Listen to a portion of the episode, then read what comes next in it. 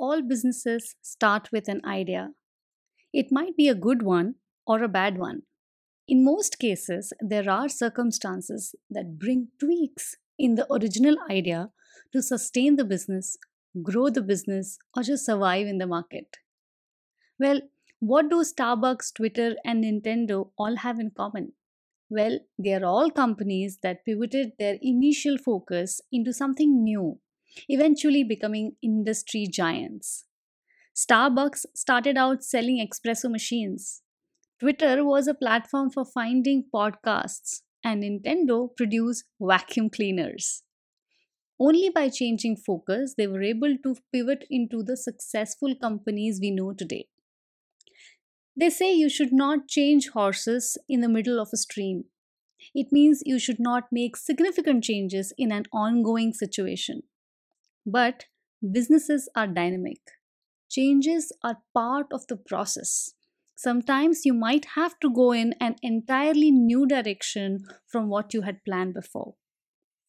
So, what's pivoting? Why pivoting is important? And a few interesting examples of businesses that benefited from pivoting all in today's episode. Stay tuned. Welcome back.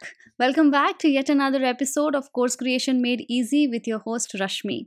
I help people give purpose to their skills and create an online course business around it by giving clear, actionable, step by step roadmap for creating your first or your next digital course. I do not keep any secrets, tips, or tricks with me whatsoever. With this podcast, I also bring to you all the mistakes I made in my initial courses, the lessons I learned from them, and how you could avoid those. Alright then, getting back to today's episode. So let's begin with answering some basic questions. What is pivot? I'm talking about business pivot. This term was first coined by Eric Ries in his book The Lean Startup. He refers to pivots as course corrections in a business to accomplish certain goals. To him, a pivot was making a change in strategy without a change of vision. Now, no change in vision is the key. He was implying a shift in processes and not the core long term vision. With time, the definition of pivot has changed as it applies differently to different businesses. More updated way of way to define it is Business pivot is a shift to a new strategy, product, or market. The main point is that a pivot keeps the business fresh and updated. Okay, so let me now answer the next important question why pivoting is important. Before I answer this, it is important to understand that pivoting is not bad. It is not an acknowledgement of defeat for a business. In fact, it is critical for business growth and development. So, pivoting is a shift to a new strategy, product, or market. Let's see each one of these strategy, product, and market.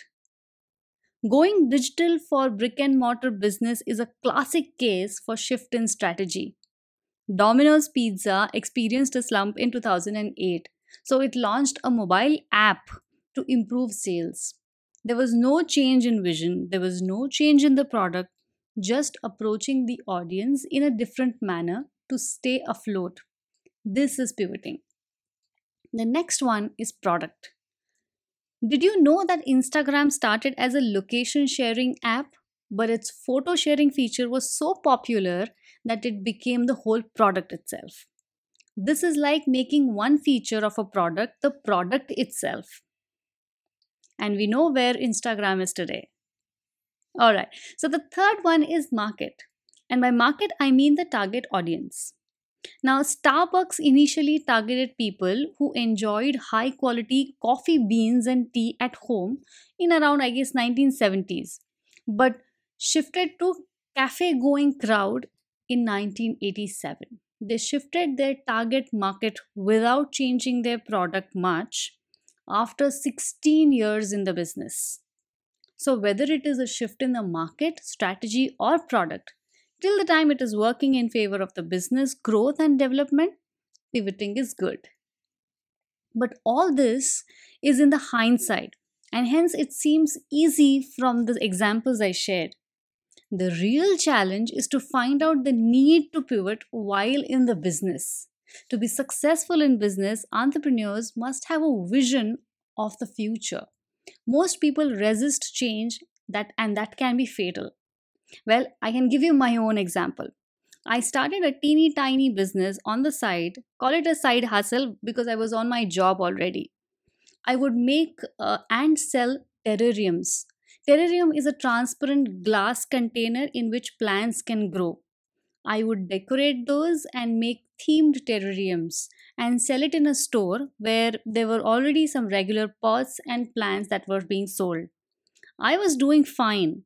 I was getting regular orders and I would start, uh, I would also get some bulk orders, and it was exciting for me to create those artistic pieces and sell it to the customers who loved them.